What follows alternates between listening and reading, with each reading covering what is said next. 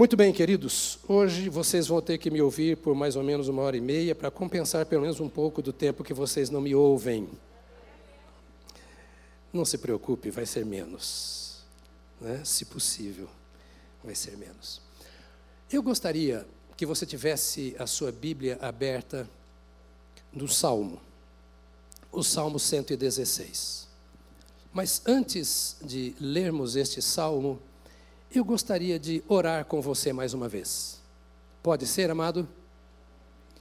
Dez irmãos disseram amém, aos outros também. Então, assim será. Nós vamos orar um pouco. Eu vou pedir que você não estranhe se colocar de pé novamente aqui agora. A nossa vida precisa ser regada à oração.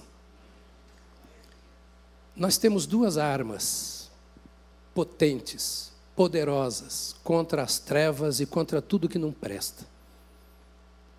É a oração e a palavra de Deus, ou a palavra de Deus e a oração. A palavra de Deus dá vida à oração.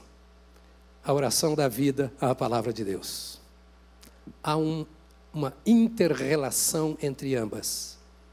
Se eu falho em uma destas coisas, eu perco o poder se eu falho na oração, e não é no estudo, mas no convívio com a palavra de Deus, a minha vida vai descer ladeira abaixo. Não é só a Bíblia, nem só a oração. Há muitas pessoas, ah, eu tenho muita dificuldade de ler a Bíblia, eu não entendo, mas eu gosto de orar. A oração sem base bíblica é reza. E reza é coisa decorada, é coisa aprendida, é coisa do coco.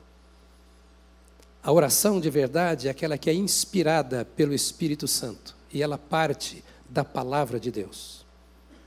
A oração é o momento da comunhão entre filho e pai.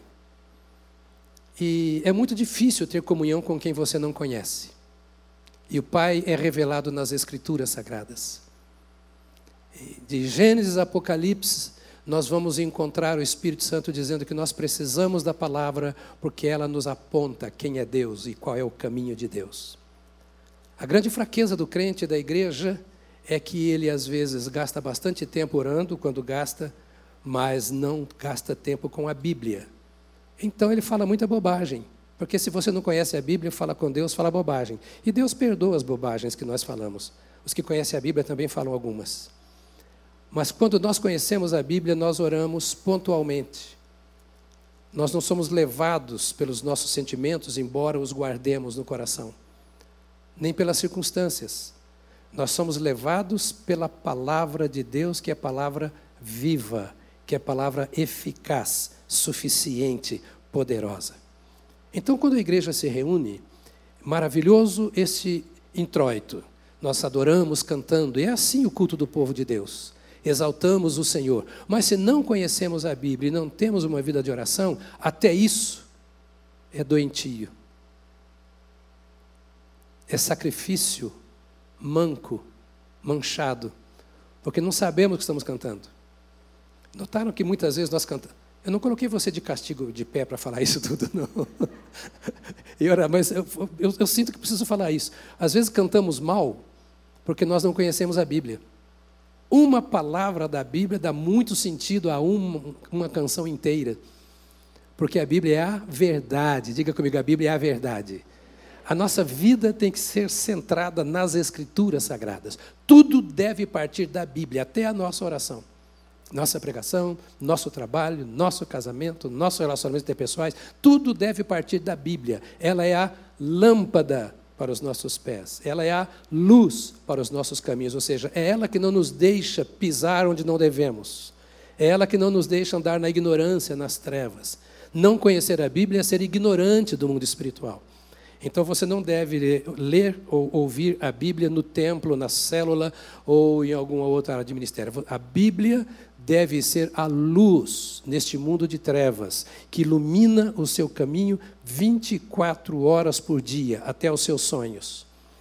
E a oração é aquela que dá vida à palavra, ou seja, ela faz a palavra colar no seu coração. ela dá sentido àquilo que você lê. Ela acende o fogo da palavra. Ela capacita o nosso espírito, a oração capacita o nosso espírito a discernirmos o que Deus está falando conosco individualmente através da Sua palavra. Então nós não podemos ser religiosos, nós não podemos ser membros de igreja. Deus não tem trato com religiosos. Deus tem trato com a sua família. E Ele chama a família de filhos, e filhos precisam conhecer o Pai. E fiquem tranquilos, o Pai nos conhece.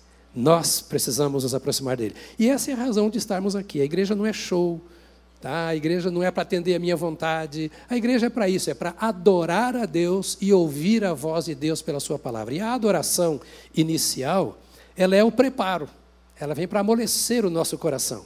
Não é um show, ela tem que ser bonita, porque o culto, em certo sentido, é um show. Show, é, ele está mostrando para os homens, para os anjos, aquilo que nós estamos fazendo para Deus. Então, quando cantamos, é assim, quando oramos, é assim. Agora eu queria orar com você. E eu queria que você orasse com toda a sinceridade do seu coração. Tá?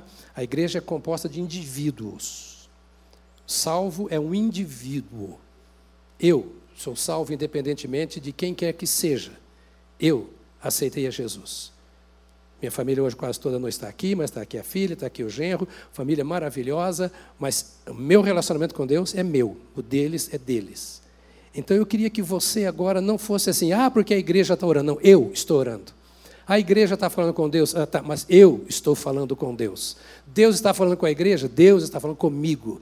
Esta hora é assim. Você se separa de tudo e de todos que estão com você. E você se sintoniza com o seu Criador. Coloca a sua mente para pensar, o seu coração para discernir, o seu espírito para vivificar. Você, como indivíduo, diante de Deus, dizendo, Senhor, eu não vim aqui passar tempo. Eu iria para a praia, o sol está bonito. Eu iria para um espetáculo, para um shopping, tem muita coisa boa. Eu vim aqui porque eu sou teu e sei que tu estás aqui. Eu vim aqui para ter comunhão com os meus irmãos que querem a mesma coisa. Nós somos do Senhor e nós queremos o Senhor. O Senhor nos ama e nós o amamos. Somos pecadores arrependidos. Reconhecemos nossas fraquezas, nossas lutas e nos reunimos depois de lutarmos sozinho, às vezes, quem sabe, muitos de vocês, sem ninguém em casa, sem ninguém no seu trabalho para estar ao seu lado, sozinho, lutou a semana toda, agora você vem aqui para, juntamente com seus irmãos, se derramar diante de Deus e ser fortalecido no Senhor. Mostrar-se de dentro para fora para aquele que te vê, que te sonda e que quer te abençoar. E nós vamos orar agora, é, dizendo assim: Senhor, eu quero que a tua palavra entre no meu coração. Simples assim. Eu quero que a tua palavra entre no meu coração. Não quero perder tempo aqui. Eu não quero ouvir um discurso, mas eu quero ouvir a tua voz. E tudo aquilo que tu tens por trás daquilo que está sendo falado, vem de ti, eu quero no meu coração. Eu quero começar uma semana nova eu quero começar uma semana nova. Eu quero sair daqui renovado pela tua palavra. Ainda que o corpo talvez esteja abatido, a mente preocupada, mas eu quero sair daqui renovado pela tua voz. E a Bíblia diz que a voz do Senhor enche a terra. Se ela enche a terra, ela está aqui agora. A voz do Senhor está aqui, para mim e para você. Então vamos orar. Pai, nós queremos colocar a nossa vida perante o Senhor, o nosso coração, a nossa mente. Aqui tu tens os teus filhos, filhos e filhas do Senhor, que foram resgatados pelo poder de Jesus Cristo. Também acompanhando-nos pela internet, tu tens os teus filhos e as tuas filhas. Bem como talvez aqui, quanto lá, tu tens aqueles que têm fome e sede, mas que ainda não te conhecem. Nós oramos nesta hora, ó Pai, venha sobre nós o poder do teu Espírito. E no poder do teu Espírito venha ao nosso interior o poder da tua palavra.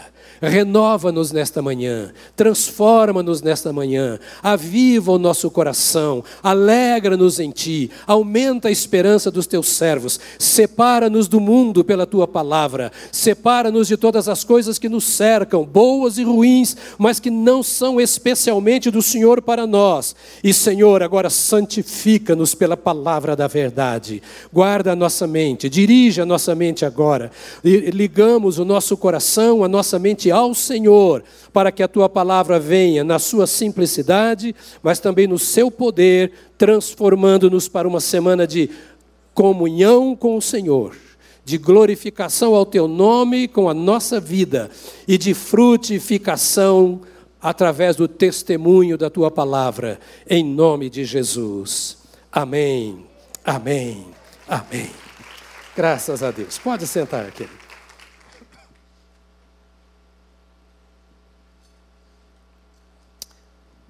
Eu quero pensar com você hoje, a partir desse Salmo 116, sobre as atitudes espirituais. Diga comigo, espirituais. As atitudes espirituais de quem ama a Deus. Você ama a Deus?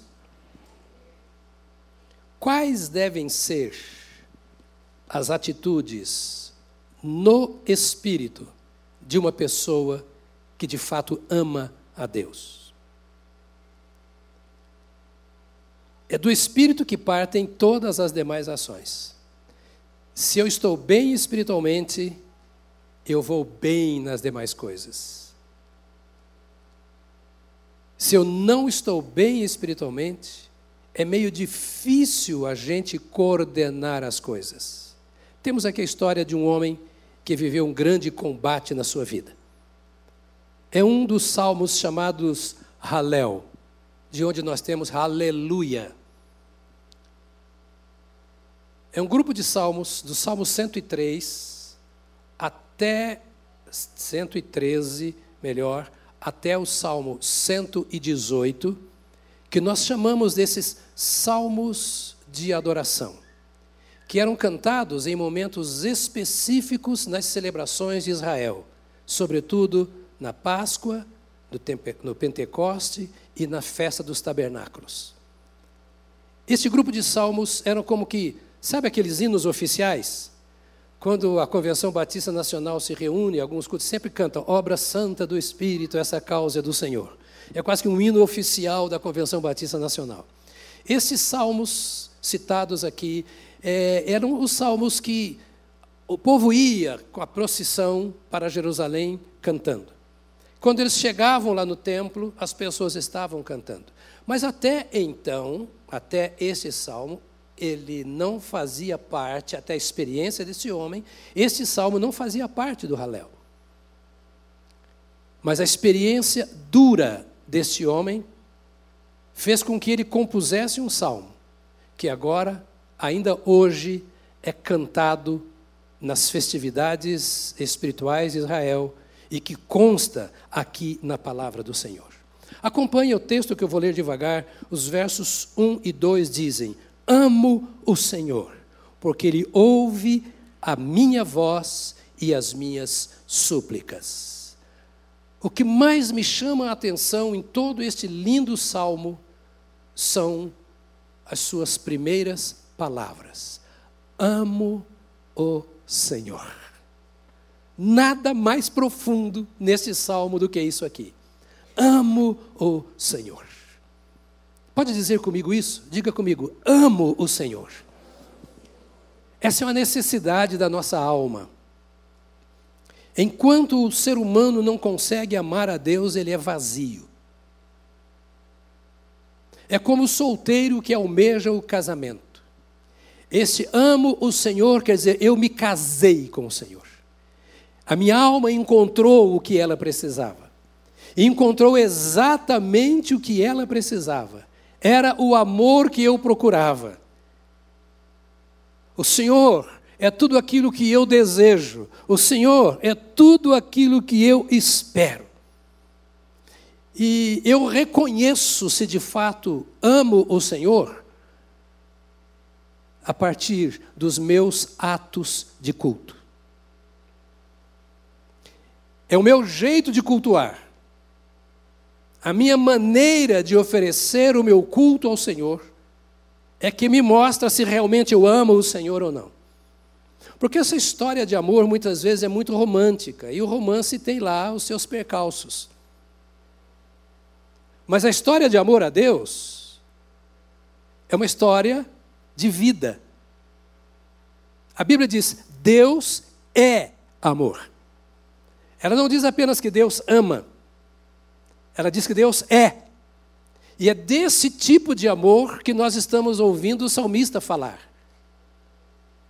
Ou seja, dentro das minhas limitações humanas, seja em termos de conhecimento ou de experiência, no máximo que eu posso no meu amor, eu sou consagrado a Deus. Eu reconheço as minhas falhas, os meus limites, as minhas ignorâncias do mundo espiritual, as minhas faltas de experiências, mas até onde eu já cheguei na caminhada com o Senhor e até onde eu já descobri quem Ele é, eu amo o Senhor.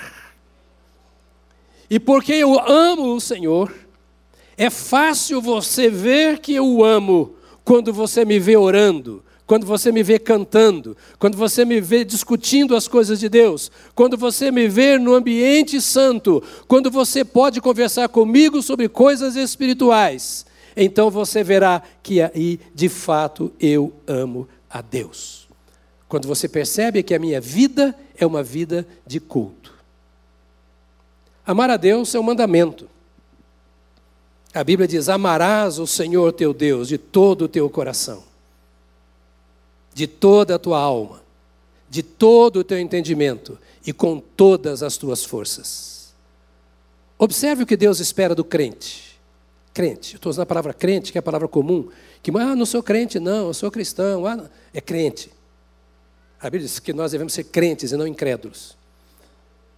Para que todo aquele que nele crê não pereça, mas tenha vida eterna. E quem crê é crente. Diga, eu sou crente. Pare com essa bobagem de dar ouvidos ao que todo mundo fala porque está na moda. Eu sou crente. Ah, você é protestante? Se for a respeito do pecado, eu sou protestante. Protesto contra o pecado, mas eu sou crente. E como crente, eu amo o Senhor. Eu amo o Senhor, diz o salmista aqui. Por quê? Porque o Senhor disse que eu devo amá-lo. É só a palavra de pai para o filho para dizer: há muitas famílias importantes na terra, mas a sua é a mais importante para você. Há muitas posições de autoridade na face da terra, mas a de Deus é autoridade sobre as autoridades. Há muita coisa valiosa à sua disposição que você deve desfrutar e está à sua disposição todos os dias, onde quer que você esteja, mas nenhuma delas é mais significante e valiosa do que a pessoa do Senhor nosso Deus que está à sua disposição. Há muita gente que te ama, mas ninguém te ama mais do que o Senhor Deus. Há muita gente olhando por você e te ajudando, mas ninguém mais do que o Senhor que te dá o ar para respirar, o fôlego de vida, a capacidade de pensar, de constituir família, de ser chefe ou subordinado, de fazer o que você deseja, se locomover daqui para lá. Nós sabemos que tudo isto vem do Senhor e Ele faz isso porque nos ama. Deus é amor e ama os seus filhos com o amor que Ele é. E Deus espera um retorno da nossa parte. Não é um amor que sofre danos por causa dos problemas. Um amor que se esfria porque o mundo está se esfriando. É um amor como o amor de Deus, que, conforme diz a Bíblia, já foi derramado em nossos corações pelo Espírito Santo que nos foi dado. Você tem o amor de Deus em seu coração. Você tem o amor de Deus em seu coração. Se fosse uma igreja mais quente um pouquinho, todo mundo teria dito amém. Mas como nós ainda estamos a caminho, eu vou esperar que um dia você chegue lá para entender essas verdades. Que coisa boa é eu saber que eu não preciso sentir. É que eu saber que esse amor a Deus se manifesta na hora que ele precisa ser manifestado. Entender então, Amar a Deus é mandamento. Pode repetir mandamento?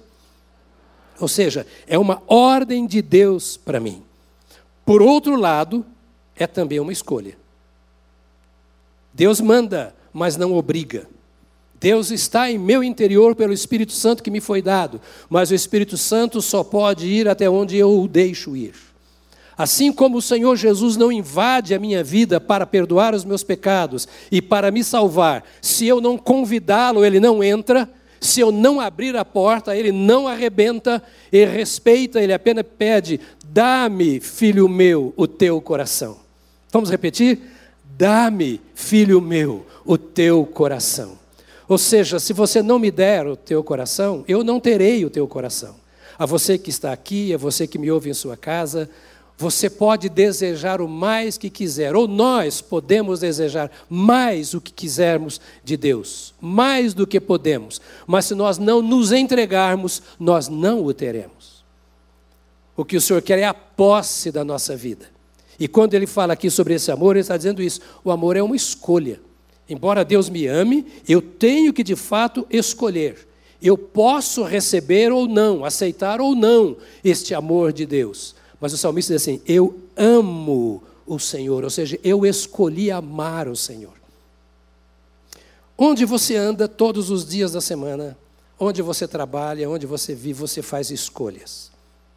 Cada oportunidade que você tem com alguém, ou quando você está só, você pode aproveitar para estreitar o seu relacionamento com Deus ou para deixar passar esse relacionamento.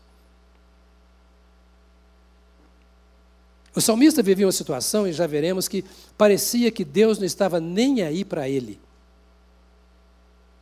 Você já viveu uma situação assim? Se você não viveu, é porque você está morto. Todos já vivemos.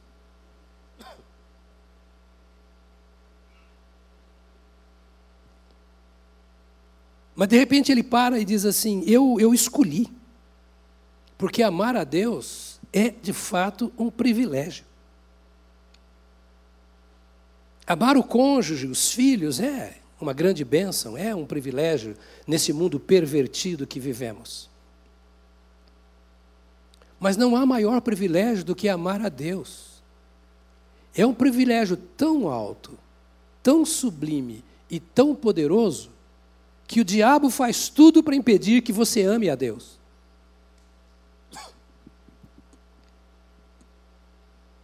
Te dá oportunidades para você se esfriar na fé, se distanciar do amor. Cria situações para facilitar você a ser um religioso mas não consagrado a Deus, porque o amor é consagração. Você se torna um cristão filosoficamente. Mas o que Deus quer é que você seja um cristinho. Uma revelação do Senhor Jesus Cristo na terra. Que você o ame como Ele te ama. A ponto de você viver para Ele como Ele vive para você. Estou passeando um pouco sobre o raciocínio do salmista. Quando ele diz, eu amo o Senhor. Quanto ao meu cônjuge, aos meus filhos, colegas de trabalho, os meus governantes, o ambiente social em que eu vivo, eu não tenho muita coisa para falar. Mas eu tenho uma grande preocupação: não deixar esfriar o amor de Deus no meu coração. Porque a Bíblia diz que por se multiplicar a iniquidade, o amor de muitos esfriará. E eu não quero estar entre esses muitos, porque o meu Deus me ama. E a obra que o meu Deus fez por mim é tão grande, tão poderosa, que me permite a expressão: Ele não merece que eu não o ame. O Senhor é digno da nossa adoração, o Senhor é digno do nosso louvor, o Senhor é digno de todas as nossas ministrações, mas Ele é mais digno, antes de todas essas coisas, do nosso amor para com Ele. Tudo contribui para que não o amemos. O salmista estava vivendo aqui uma situação terrivelmente difícil. Já veremos. Mas o seu coração estava consagrado ao Senhor Deus. Amar a Deus é recompensador.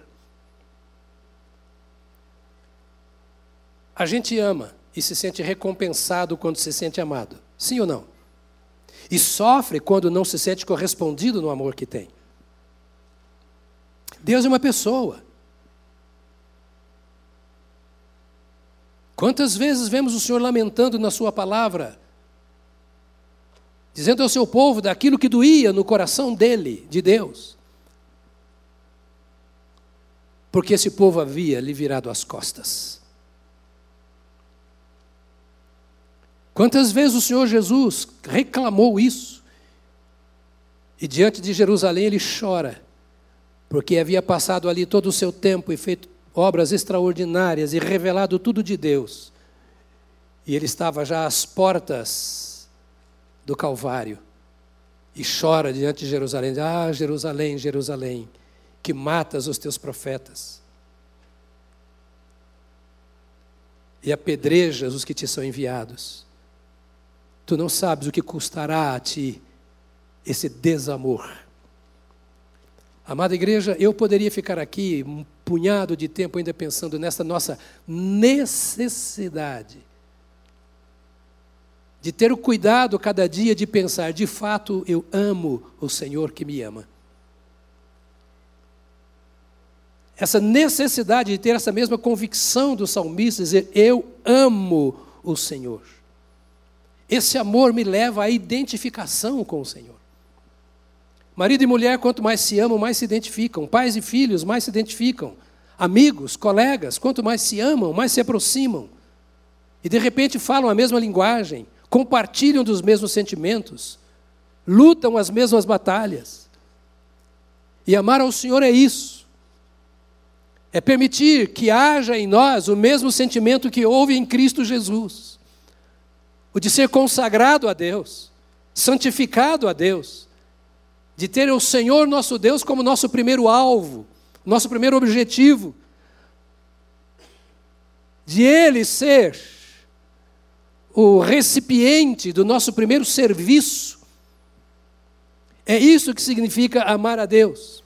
Faz com que eu pense nele, sempre com que eu me preocupe com aquelas coisas que ocupam o coração do Pai.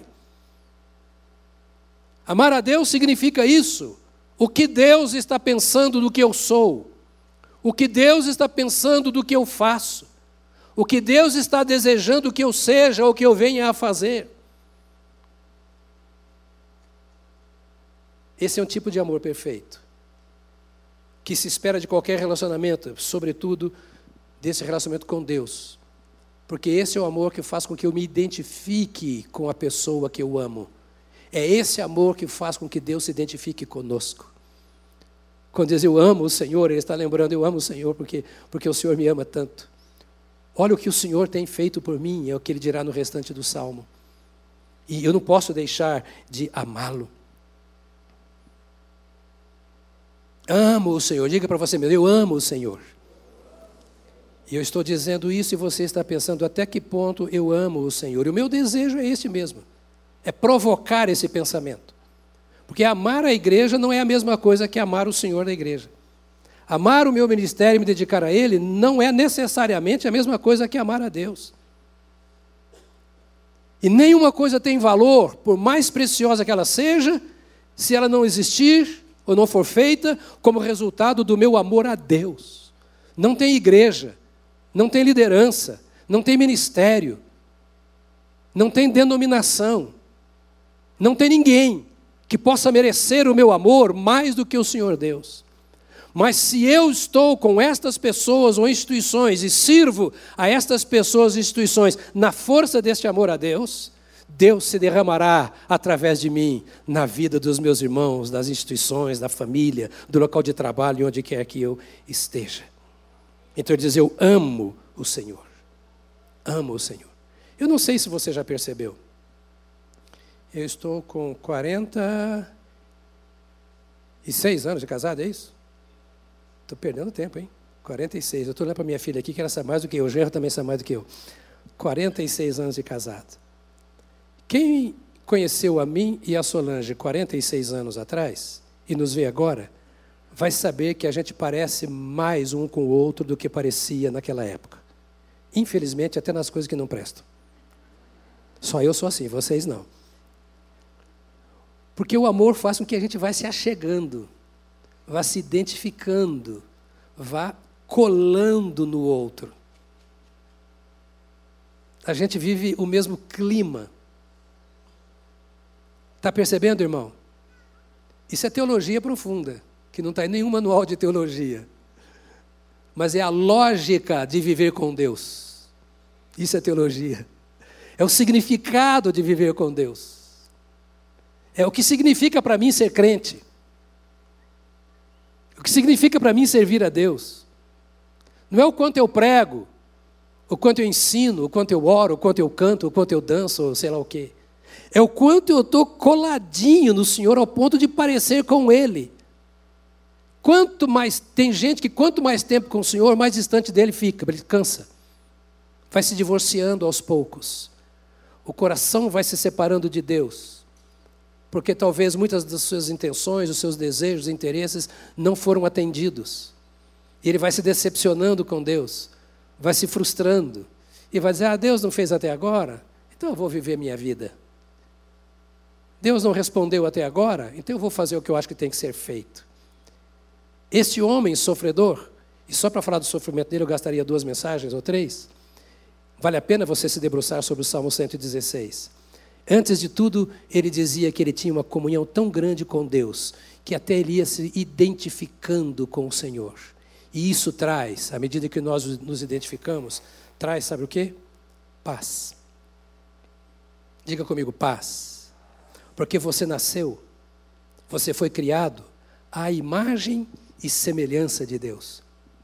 Desse Deus que é amor. Ele ama porque ele é amor. Você foi criado, você foi criada à imagem do amor. Você é fruto do amor. E você não foi criado à imagem do amor dos seus pais, de um para com o outro, mas à imagem e semelhança de Deus. E Deus é amor. Então você foi criado à imagem do amor do amor perfeito. Por mais machucado que você tenha sido, que você ou machucada nas questões do amor, Deus não tem nada a ver com isso. O amor de Deus é perfeito. E você foi criado à imagem do perfeito amor, que é Deus. Então, quanto mais você ama Deus, mais você se identifica com Ele. Quanto mais você se identifica com Ele, mais você ama. E vai criando essa coisa gostosa de você viver na plena paz do amor de Deus. Só o amor de Deus nos dá paz. Religião não dá. A minha crença não dá. As minhas decisões pessoais. Nós vivemos um mundo de conflito. E o nosso corpo, nossa alma, nosso espírito são conflituosos. Estou aqui falando das enfermidades que passei, que afetam muitas vezes as emoções, a alma.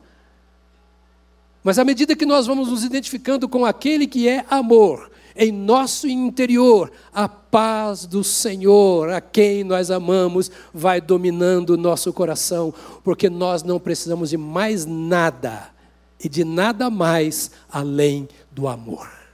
Nada mais. Por isso a Bíblia diz que Deus é amor. E ninguém é como Deus. Então, se eu preciso de Deus, é porque eu preciso de amor. E se eu preciso de amor, é porque eu preciso de Deus. Então, esta fala do salmista deve chamar a nossa atenção. Amo o Senhor. Amo o Senhor. A minha pergunta agora é: você ama o Senhor? Você ama o Senhor? Cresça nesse amor. E todo dia levante e sua primeira fala para si mesmo seja: Eu amo o Senhor. Porque quando coisas estranhas vierem acontecendo e tentarem destruir suas emoções, suas ações, desfazer de você e você não encontrar saída, o primeiro recurso é: eu vou me voltar para aquele a quem eu amo, o meu Senhor. E depois de que ele ama o Senhor, ele diz: Amo o Senhor porque ele ouve a minha voz e as minhas súplicas, porque inclinou para mim os seus ouvidos, eu o invocarei por toda a minha vida. Porque eu o amo, eu o invocarei por toda a minha vida. Esta é a primeira atitude de quem ama a Deus. Eu o invocarei durante a minha vida toda. O que é invocar? chamar para dentro. Invocare. Invocar é chamar para dentro. Ou seja, eu convidarei o Senhor para dominar o meu interior. O lugar mais secreto do meu interior. Eu convidarei ao Senhor e permitirei que ele tenha assento em meu espírito, no centro da minha vida. Essa é uma reivindicação especial, porque Deus não invade. Eu escolhi, eu invocarei por toda a minha vida. Ou seja, eu escolho o compromisso de colocar o Senhor à frente de tudo. Enquanto eu viver, independentemente de qualquer pessoa, eu escolhi ter o Senhor em mim e eu nele, misturar com ele a minha vida e tudo aquilo que envolve a minha vida. É uma, uma declaração de aliança com o Senhor, é um casamento espiritual. Vou colocar entre aspas, porque tem muita coisa de casamento espiritual aí que não é o que eu estou dizendo mas é eu me uni ao Senhor. A Bíblia diz que aquele que está em Cristo é um só espírito com Ele. Dois amém. Paulo diz isso: quem está em Cristo é um só espírito com Ele. Ou seja, a união é tão grande que há discernimento na conduta, no relacionamento, nas obras. Olha que diferença há aqui entre estar em Cristo e estar numa igreja. Olha que diferença tremenda há entre estar em Cristo e ser um líder. Eu o invocarei por toda a minha vida. Essa é uma marca na vida de quem tem experiências inquestionáveis com o Senhor Jesus. Estamos estudando um salmo. Porque a gente pega salmo, a gente lê, tem muita gente rezando o Salmo 91, rezando o Salmo 23, põe na porta da casa, põe a Bíblia aberta. Para com isso. Você é mandinga. Você é crente, crente não tem mandinga. Você não precisa disso. Põe aqui, ó, no seu peito. Aqui dentro. Chama para dentro. Invoca, invocarei. Chamarei para dentro. Talvez muitos não possam ver, mas ele vê. Talvez muitos não possam entender, mas ele entende. E Ele aceita você do jeito que você é, do jeito que você está. Ele sabe que nós somos fracos, Ele sabe que nós temos as nossas murrinhas na vida, Ele sabe de tudo que nós somos, e mesmo assim, ele diz assim, tá, sabe por que você está assim? Quanto menos você tem de mim, mais murrinhento você será. Murrinha é de Minas, né? O paulistano sabe o que é murrinha? Sabe, sabe, tá, todo mundo sabe o que é murrinha, não sabe não? É aquele cheirinho de cachorro molhado.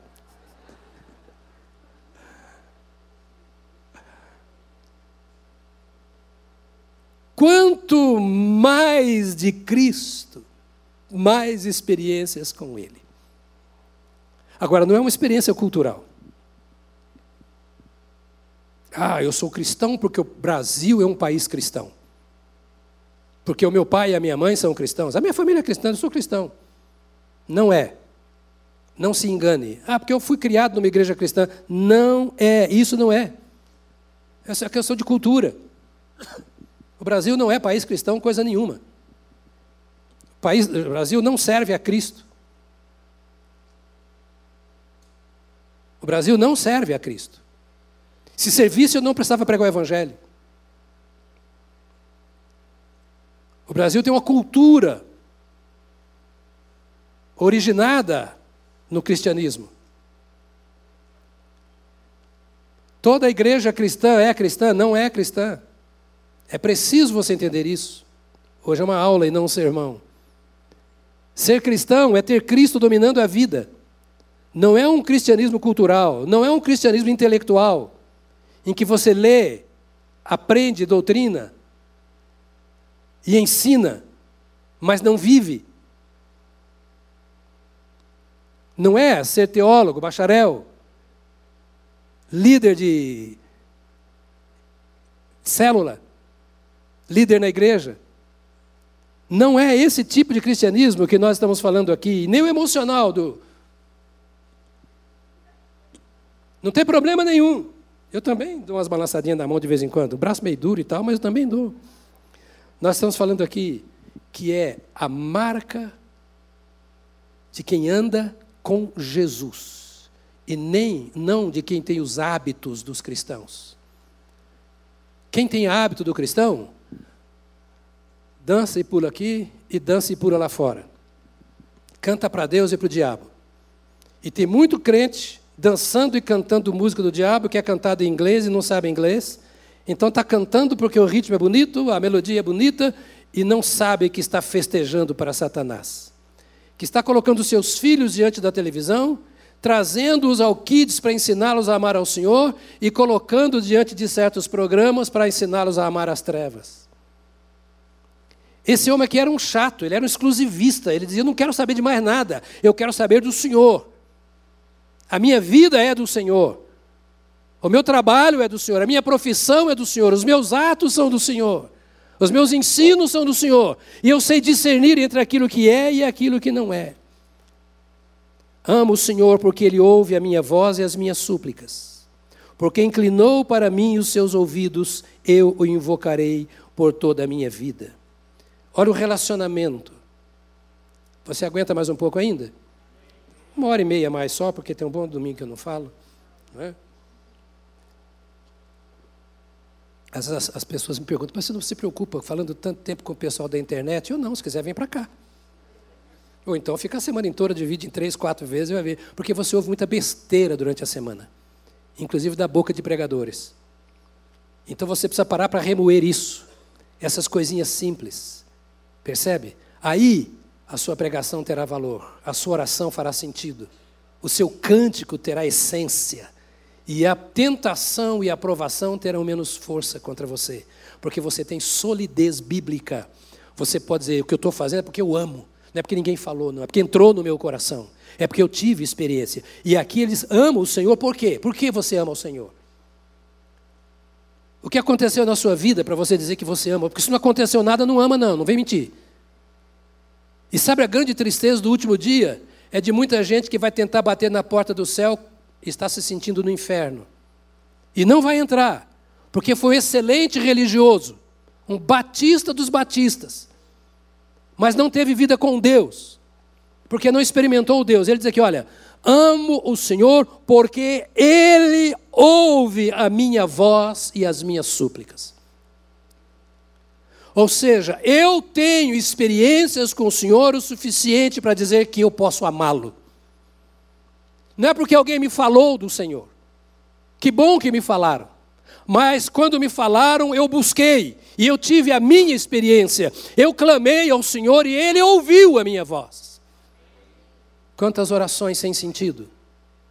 Quanto tempo de vigília, de jejum, de mãos levantadas verdadeiros sacrifícios, sem resposta. E aí não se insiste e não se traz marcas. Por isso eu disse que o Brasil não é um país cristão. Porque a vida com Cristo é uma vida de experiências com Cristo. É claro, tem vários pastores me ouvindo, é claro que nós estamos falando da palavra, que a palavra está acima da minha experiência. Mas eu preciso ter experiências com esta palavra para dizer: ela é luz para os meus caminhos, ela é lâmpada para os meus pés, ela tem se tornado realidade na minha vida. Ou seja, eu tenho tido experiências concretas com a palavra de Deus e com o Deus que falou essa palavra. Fora disso é religiosidade vã, vazia, e o mundo está de portas escancaradas com suas ofertas e os seus hábitos para levar todo aquele que sabe tudo, mas não tem experiência com Deus. E o salmista diz assim: O que me levou a amar o Senhor é que Ele ouve a minha voz e as minhas súplicas, porque Ele inclinou para mim os seus ouvidos, eu o invocarei por toda a minha vida. Aleluia. Aleluia. Ou seja, não é porque o meu pai falou para mim. Não é porque eu ficava todo domingo ouvindo o pastor Jonas pregar ou lá. Não, é porque eu ouvi diante do Senhor, eu clamei, ele ouviu a minha voz. E a sua resposta marcou a minha vida. Então eu o invocarei por toda a minha vida. O cristão verdadeiro, o crente verdadeiro Aquele que de fato ama a Deus tem esse comportamento que o salmista tinha. Invoca o Senhor por toda a sua vida. Deixa eu dizer mais uma coisa.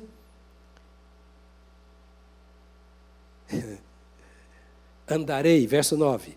Andarei na presença do Senhor. Eu, verso 9, eu andarei na presença do Senhor. Olha a marca. Olha a marca. Eu andarei na presença do Senhor. Pode dizer isso para você mesmo? De acordo com o nosso tema, essa é uma atitude espiritual. Agora é uma escolha. Eu não vou na igreja porque a minha mulher vai. Ou porque os meus pais vão. Ou porque eu tenho amigos lá. Eu escolhi andar na presença do Senhor. Eu amo o Senhor. E agora eu escolho andar na presença do Senhor. Como é que você pode andar na presença do Senhor num mundo tão vazio do Senhor?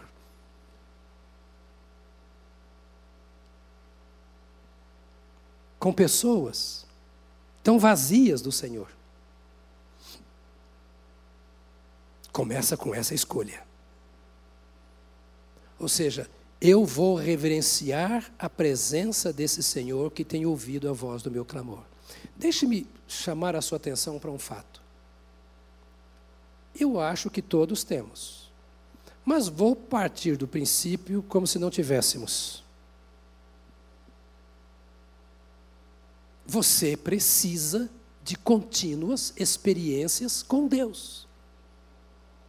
Há muita gente pregando que nós precisamos crer, que todo mundo fala de experiência, experiência, mas que a Bíblia diz que é para crer.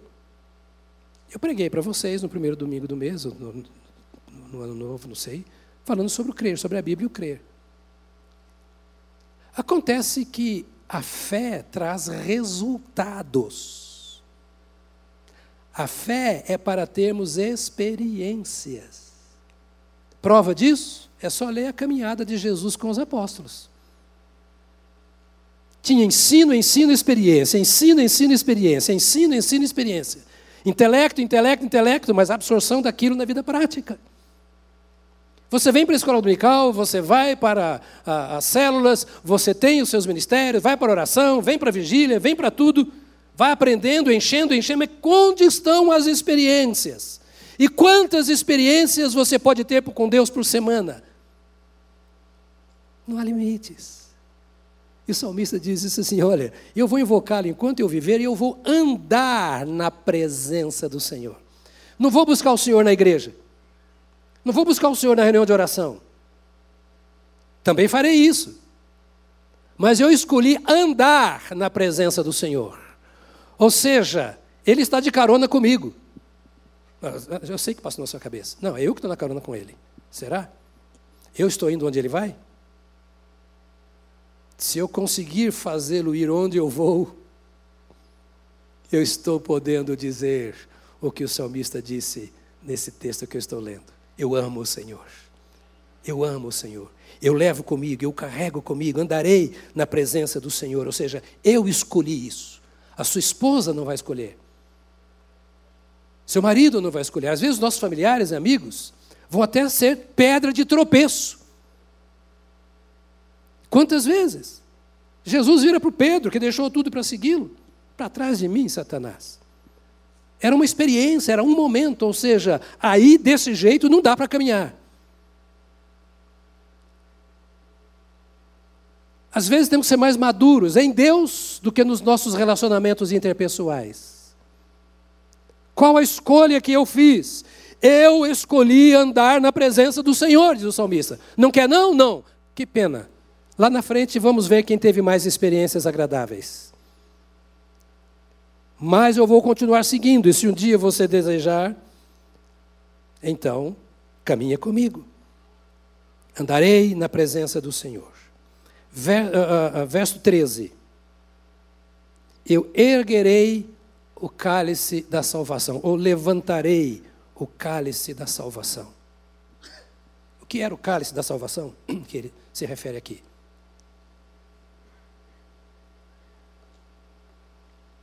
Havia o culto. No culto havia o sacrifício. Falando do culto judeu. Havia o sacrifício de ovelhas, de animais. Então o pecador ia e levava a sua ovelha para ser sacrificada. Perante o altar, na presença do sacerdote, o pecador colocava as mãos sobre a cabeça da ovelha e confessava publicamente, ou seja, na presença do sacerdote, com as mãos impostas, confessava o seu pecado. A ovelha era sacrificada. E o sangue daquela ovelha era movido diante do altar. O sacerdote movia o sangue, apresentando o sangue daquela ovelha que representava o pecador. É só você ler Levítico, aquele livro que você tem dificuldade de entender. Então ele movia o sangue, dizendo ao Senhor: Senhor, aqui está um que reconhece o seu pecado. E a promessa do Senhor, que todo aquele que reconhece e confessa o pecado, o Senhor perdoa. E ele veio aqui e trouxe o novilho, a ovelha do sacrifício, para dizer que acredita que as coisas funcionam do jeito que o Senhor falou, está fazendo o que o Senhor mandou. Então, que o seu pecado seja perdoado. Feito esse ato, era dado ao confessor, ao que havia confessado, um cálice de vinho. Ele então tomava o seu cálice e tomava o cálice na presença do Senhor que estava no Santo dos Santos, no tabernáculo. E tomar aquele cálice significava: estou em paz com Deus, reatada a nossa comunhão. E algumas vezes, na história, ainda pegava um pouco daquele vinho e derramava sobre o altar. E agora ele diz aqui: erguerei o cálice da salvação. Era aquele cálice que ele tinha tomado, erguido na presença do Senhor, às vezes derramado e dito: Estou perdoado, estou salvo, porque Deus prometeu que é assim que funciona. Então manterei de pé este cálice da salvação terei em memória que, apesar de mim, há um recurso à minha disposição para todas e quaisquer vezes que eu pecar. Jesus Cristo, o Cordeiro de Deus, derramou o seu sangue para que os meus pecados sejam perdoados. Então ele diz: Eu amo o Senhor por causa disso, porque isso aqui seria impossível para mim.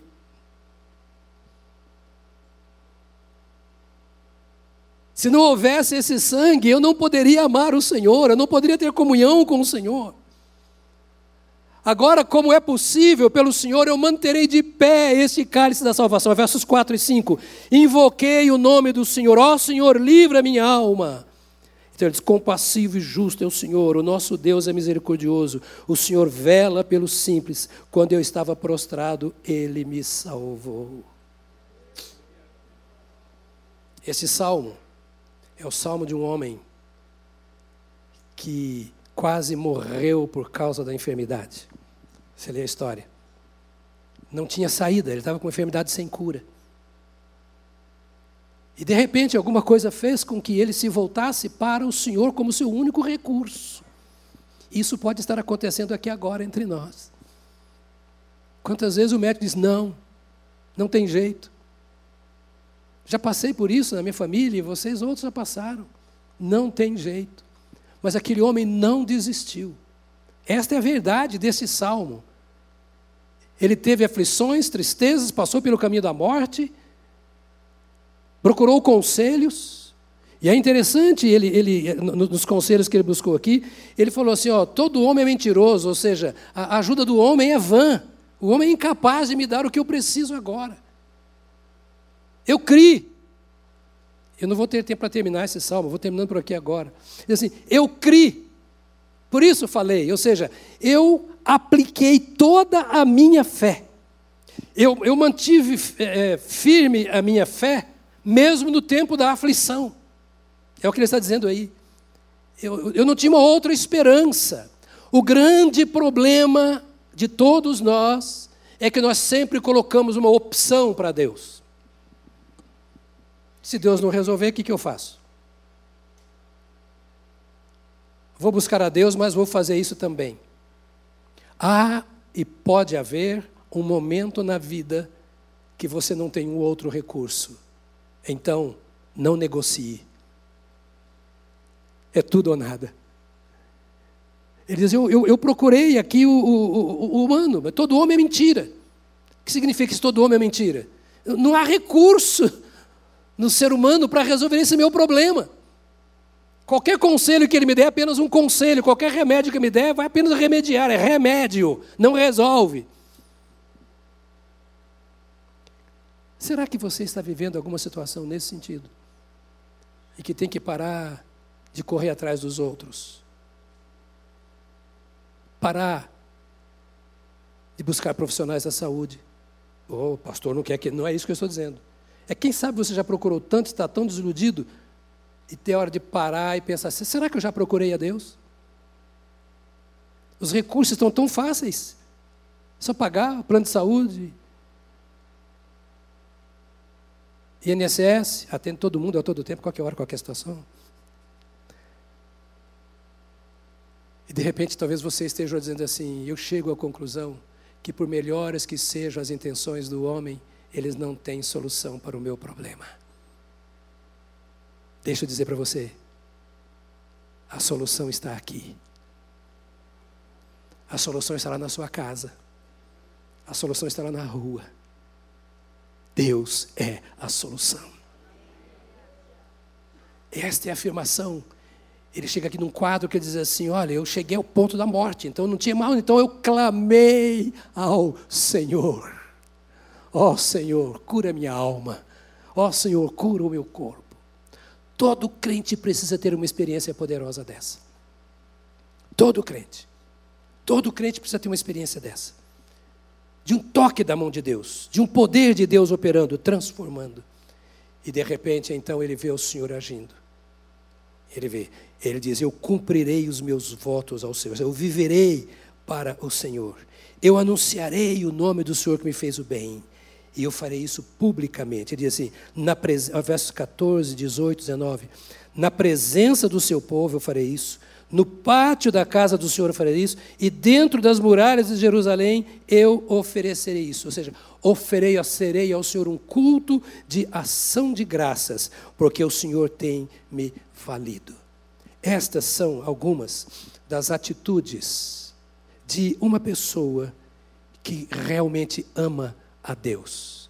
Ele dá o espaço para que Deus faça aquilo que tem que ser feito. Ele prioriza o Senhor e depois ele publica, nada escondido, ele publica aquilo que o Senhor fez. Agora, para encerrar, eu imagino este salmista procurando certamente os, um dos sacerdotes ou líderes da, da, da, do judaísmo aquele sacerdote que o acompanhou durante toda aquela doença, aqueles líderes que havia acompanhado durante todo o período, e diz: Olha, o Senhor me curou, o Senhor ouviu a oração e eu quero oferecer um culto ao Senhor. Um parênteses, uma coisa que não tem mais hoje. Quando eu era criança, não faz muito tempo isso. Uma pessoa era curada, ela chamava a igreja e fazia um culto de ação de graças em casa. Alguém viveu esse costume? Estava desempregado, orava, encontrava emprego, chamava todo mundo, e os vizinhos, inclusive, e dava um culto de ação de graças em casa. Era um testemunho público de um Deus que ouve a oração dos seus filhos. Costume que se foi. Mas ninguém dá testemunho escondido. Nós precisamos nos levantar como salmista. Levantar as nossas casas, nossos locais de trabalho. Empresário, você precisa fazer mais cultos na sua empresa. Pais, precisamos fazer mais cultos em nossos lares. trazer a presença do Senhor tudo é motivo de ação de graças. Um aniversário, um casamento, uma promoção, o um emprego que se teve, uma aprovação na escola, passou no vestibular e etc. Chama os amigos, chama a família. Não precisa ter um pregador, não precisa ter um pastor. É você o salmista, é você o profeta de Deus, é você o instrumento que vai dar o testemunho. Você é a mulher de Deus, você é o homem de Deus, você foi chamado para testemunhar. Esse salmista disse: Eu não vou calar a minha boca. Chamou o sacerdote e falou: Olha, isso não pode ficar só para nós que sabemos do meu meu problema, não.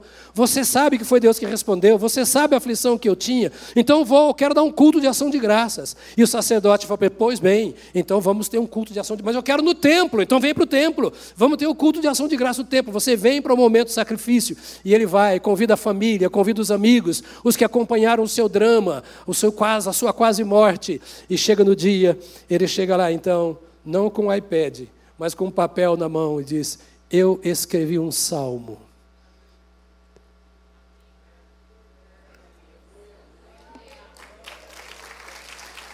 Eu quero adorar o Senhor. E quero convidar vocês a adorar o Senhor comigo. Porque eu amo o Senhor. Porque Ele ouviu a voz do meu clamor. Aí ele canta. E os levitas cantam e tocam. E o sacerdote está presente. E um culto de louvor ao Senhor é oferecido. Por quê? Porque Deus fez muito bem a esse homem e ele resolveu publicar o bem que Deus havia feito. Quero te convidar a se colocar de pé.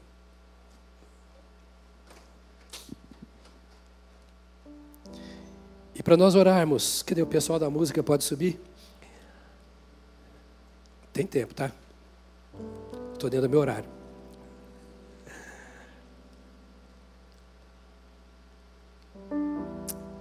Para nós orarmos e para nós cantarmos. Fica alguma pergunta? Você tem publicado o que Deus faz na sua vida?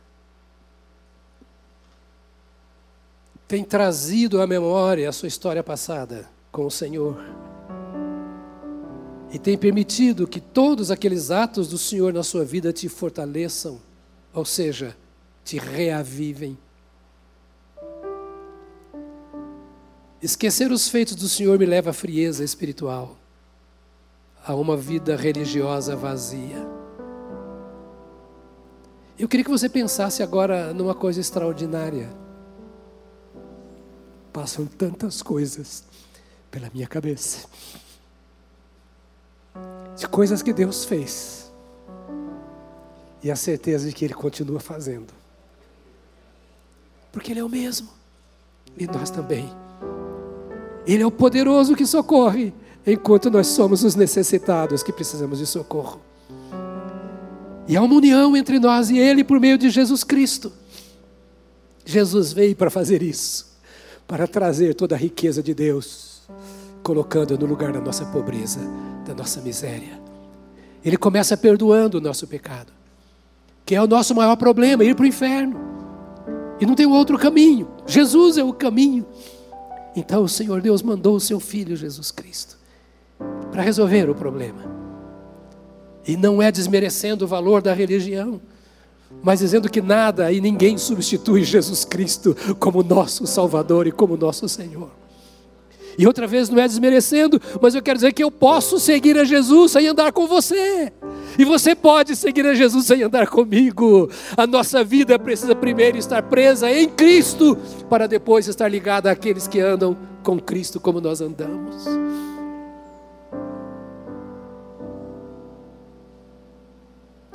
Eu sei que há um sopro do Espírito presente nessa casa nesta hora. E quero que você então recorde o que Deus já fez na sua vida que precisa ser restaurado.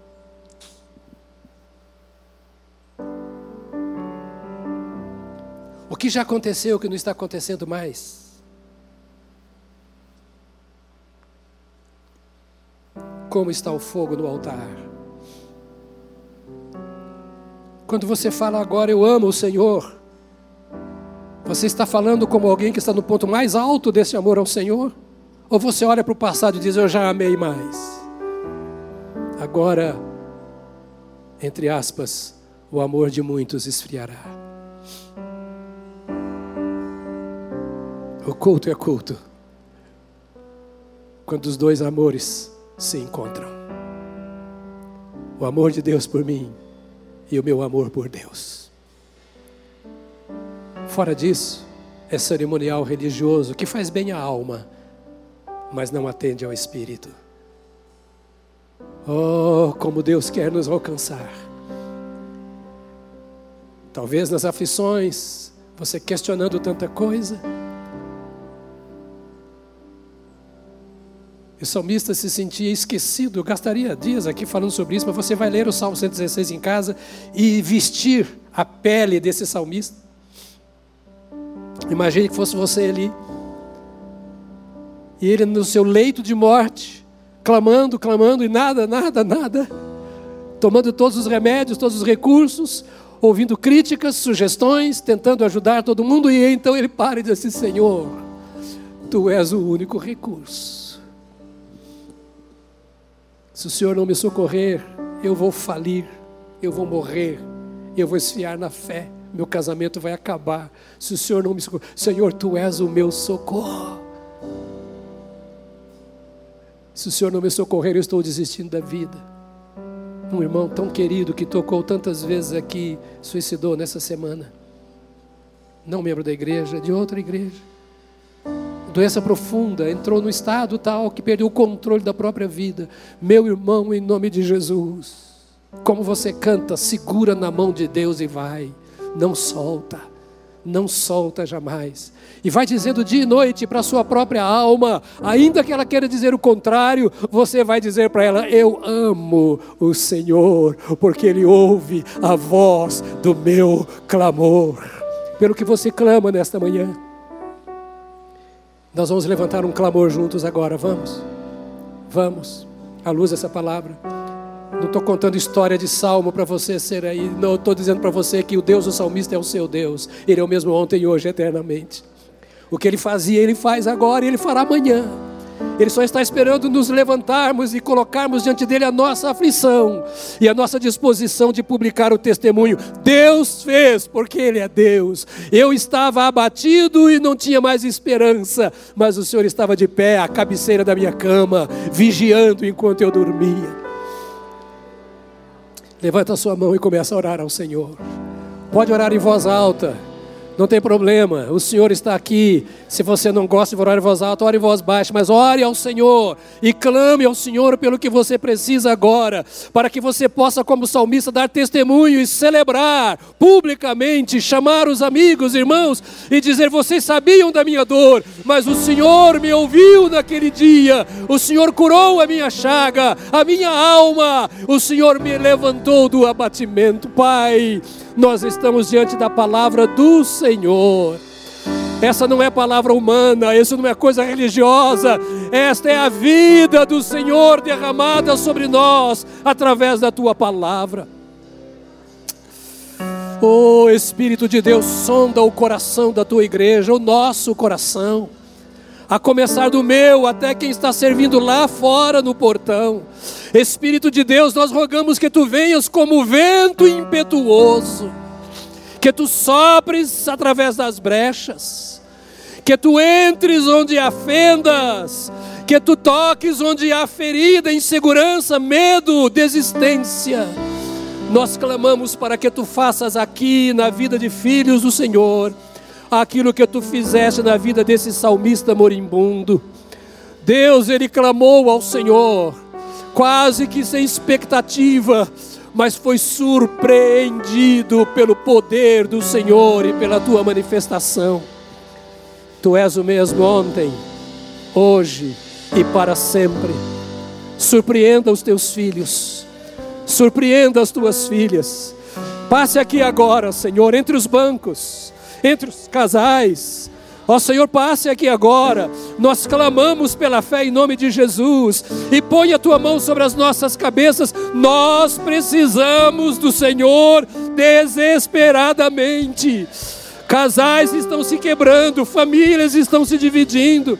A gente doente, a gente sem esperança, as trevas vão cobrindo a vida de muitos dos teus filhos, e nós clamamos nesta hora: vem, vem passear entre nós, reacenda a esperança, reacenda o fogo, a tua vida, o poder do teu Espírito Santo na vida dos teus amados, reacenda o desejo de viver na tua presença, reacenda a sensação gostosa de amor, para que cada um dos teus filhos, cada uma das tuas filhas, possa levantar os seus braços e dizer: Eu amo o Senhor, porque Ele ouviu a voz do meu clamor.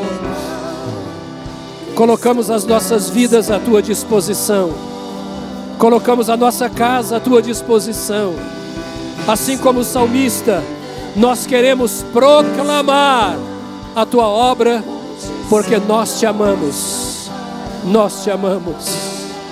Nós te amamos. Não há um nome igual, Cristo é.